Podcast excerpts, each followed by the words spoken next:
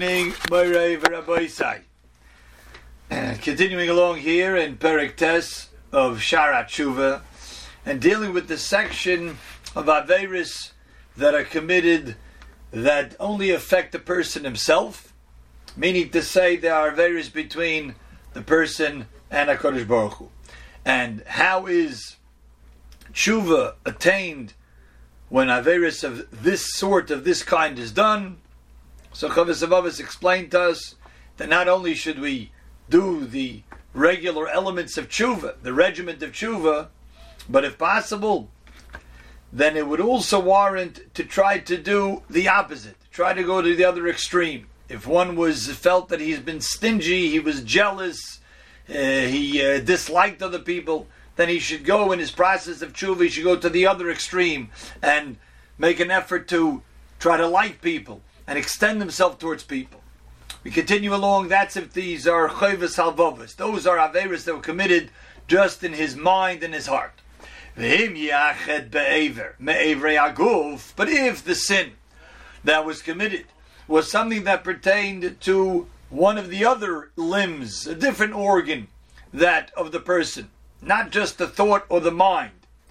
Kachilas for example, a person ate something that was forbidden to eat, whether the Torah forbids it, whether the Rabbanon forbid it.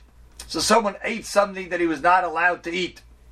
And whether he did it because he didn't ask enough questions like he should have, or he did it, it was a mishap, he wasn't careful enough, or he did it intentionally, or he ate something and he didn't bother finding out the proper bracha. Didn't find bother finding out is he allowed to eat this thing now? Was he is he did he wait long enough after eat after eating meat that he could eat milk now? And he just disregarded it because he wanted to just have his food. He wanted to have the cake and eat it too. So now we realize, hey, this is this is the wrong way to live. I have to do tshuva. Now it hasn't harmed anybody, didn't hurt anybody. Could be even complimented the chef on the food, but of course he has shirked his responsibilities to HaKadosh Baruch Hu, and he has committed a sin. So either Mashah Saberi is something that pertained to eating, or Bahabi Elois is a man, or he had some immoral relationship, or forbidden relationship, adultery, or Vechilul Shabbos Sumayadim. He desecrated Shabbos, didn't respond to Shabbos properly, or Mayadim, or could be even Cholamay. Ushvu HaSheker, took a false oath. So in all of these areas, Roi Shatia Chuvase Mimenu Ba'oisai Inyan Uva'oisai Min Shahaya. Very interesting idea that Avavas is putting forth over here. And it's explained by the Mefarshim as follows. Let's say a person ate something non kosher and it was meat. He likes meat. So he ate non kosher meat. Either he did it unknowingly and willingly, or he just he was so hungry he didn't bother checking the, the package. Does it have a hechsher or not?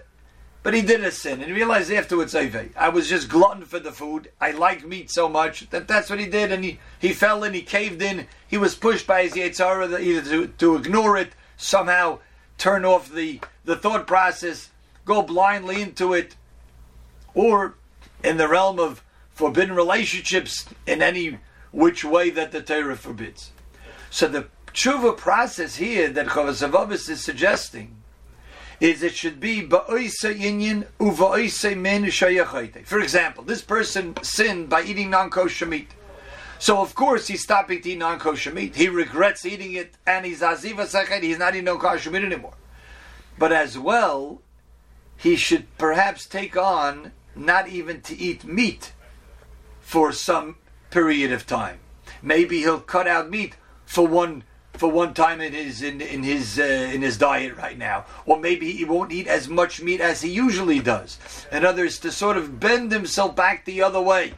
So not only to just to leave what was forbidden, but to do tshuva inyan of min. For example, again, he ate he drank forbidden wine. He drank wine that was non-mevushal wine, and it was poured by a non-Jew.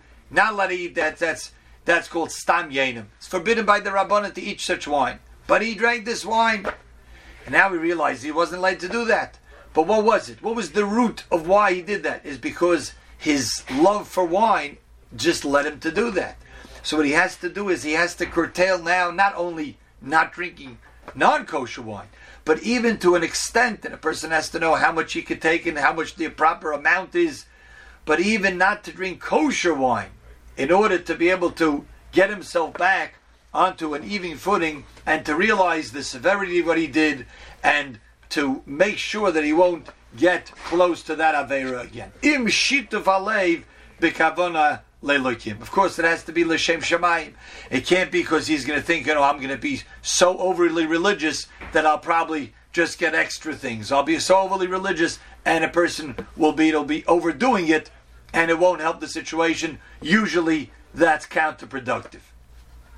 Person has to know that one of my rebbeim, Zechariah Lavrocha, used to say, you know, sometimes a person wants to work on on eating. Yeah, he just feels he's he's eating too much. It's unnecessary eating and snacking. So that's it. That's it. From now on, no more snacks. No more except for healthy, nutritional food. What happens? A few days go by, and he just he just can't take it anymore. He's craving. So maybe I'll just take a opens up the cabinet and he sees one of those 24 ounce bags of chips. Anyway, 10 minutes later, the bag is empty. That's usually what happens. If a person goes too much to one extreme, it backfires. It's like a spring. If you suppress it too much when you when it just can't hold anymore, it backfires. So a person has to do it obviously with the right measure. But this whole idea brings us also just to mention a beautiful story with the great Reb Chaim Volozhin. Last night we mentioned the Maisa with Reb Zalman of Volozhin. That's Reb Chaim Volozhin's brother. Both were Talmidim of the Vilna Gaon.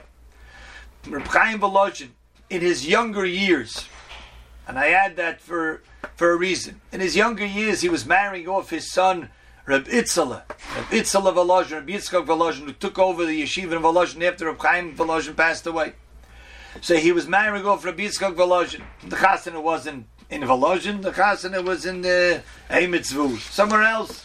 So he's traveling, he had to go to this place, and he's in uh, he's in some some derfel over there, some small village. He's staying over. When they went to a wedding those days, I mean, you took a wagon. It was a few day journey, and you stayed over somewhere. Then you continued on the road, and stayed. it was a whole process. It was a few weeks time. So he's at his stancia. He's at his uh, host house, and the next morning was the day of laning, and he's looking around at this little village. No one has a sefer Torah. What? No one has a Sefer Torah. I have to. We have to hear laning. He's looking around. He's looking around for Sefer Torah. So there was an older Rav over there. A Rav, the Mises brought in the Kesser Roish in Hilchas Tefillah, if you want to look it up. Oischof Aleph. So there was a Rav from Rashkevitz over there.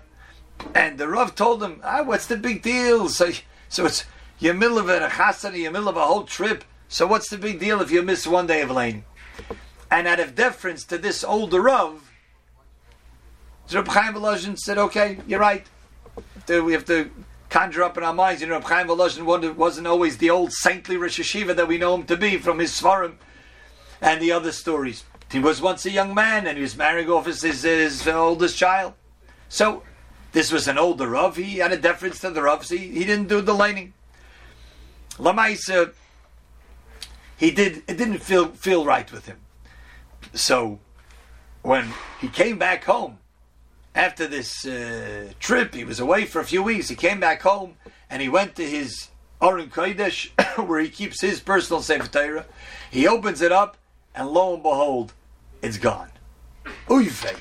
Where's the Sefer Torah? Quickly, he tells all the family, what happened to Sefer Torah? What happened to Sefer Torah? And he realizes this was because he missed that laning. Because he was he was negligent because he uh, went too much at ease with that Sefer Torah, missing the laning. That's why this happened. He was sure of it. No, he started having charota, and he says, "I'm going to the other room," and he started doing vidui. He started doing vidui. He started saying, "I was wrong, and I feel bad that he did this." A few minutes later, someone from the family comes in and says, "We found the Sefer Torah." He opens up the Sefer Torah, and he looks at the column that should have been lamed a couple of weeks earlier when he was away at the chasana, there was a psul, there was something missing either a part of a letter, a letter missing on the column that should have been read when he was away at the chasana and missed the lane.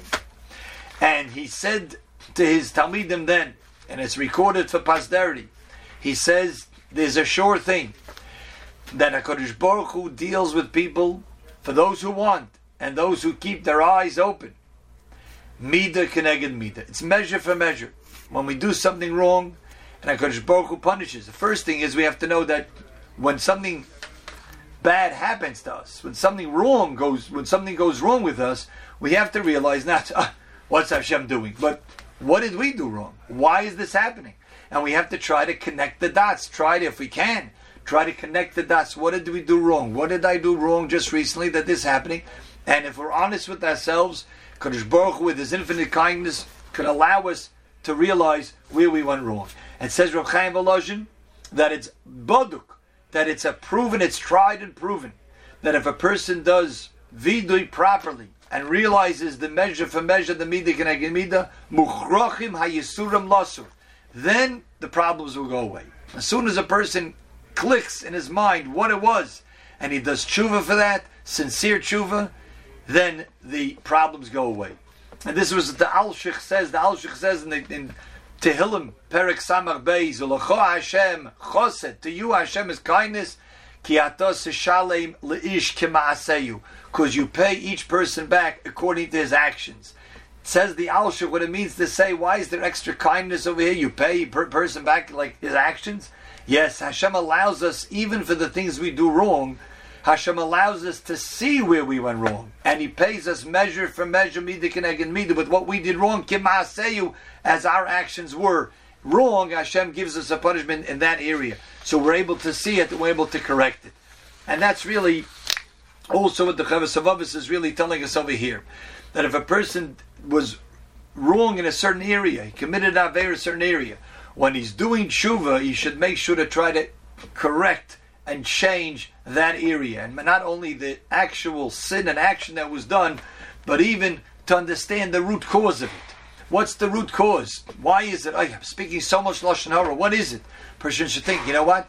Maybe when I when I talk to a particular person or I spend time in a particular group of people, maybe that's when all of a sudden the lashon hara comes comes out. Maybe it's a certain time of day when I'm weak, when I'm tired. That's when I just blurt it out. Or maybe when I'm all upset about something, right away I try to contact somebody. So, let me calm down. You know what? Let me wait 10 minutes before I make that call. I'll be able to deal with it better and I won't have to blurt out this Lashon Hara that's bothering me. So, these are the steps that a person has taken tshuva. The, the area of Aveira, the area of the sin that was committed, but min that he sinned, that's the area that he should fix up. And let's just finish this piece of the category of Adam lachavere. The All of this tshuva can only be done while a person is still living and breathing in this world.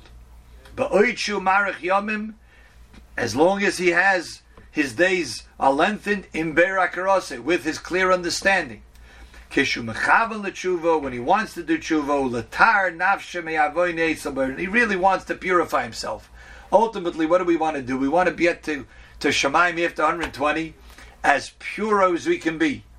And the, the more tshuva we do here, the more clean, cleansing of our nefesh we will do here. We come up with it, we don't have to have then all of the cleansing process over there in Gehenna. And we shouldn't think, eh, what's the big deal? Cleaning here, cleaning over there. It's, it's not the same It's not the same. Gehenim is really Gehenna. And to have the tshuva done here, it's has some difficulties in it, but it's worlds apart from having to be cleansed over there. And then Uchamoyu Amar Achachim, this is what Shlomo Melech says, Im chachamta, chachamta lach. If you were wise and you took my advice, says Shlomo Melech, and the Chavos HaLevavos, if you took our advice to do tshuva now, Im chachamta, if you are a chacham, What's a chacham? The Mishnah tells us, a chacham sanoilad. You see what's in the future. Do it now so we don't have to wait for the future. Chacham taloch, you've been wise and good for yourself. a gute Nacht.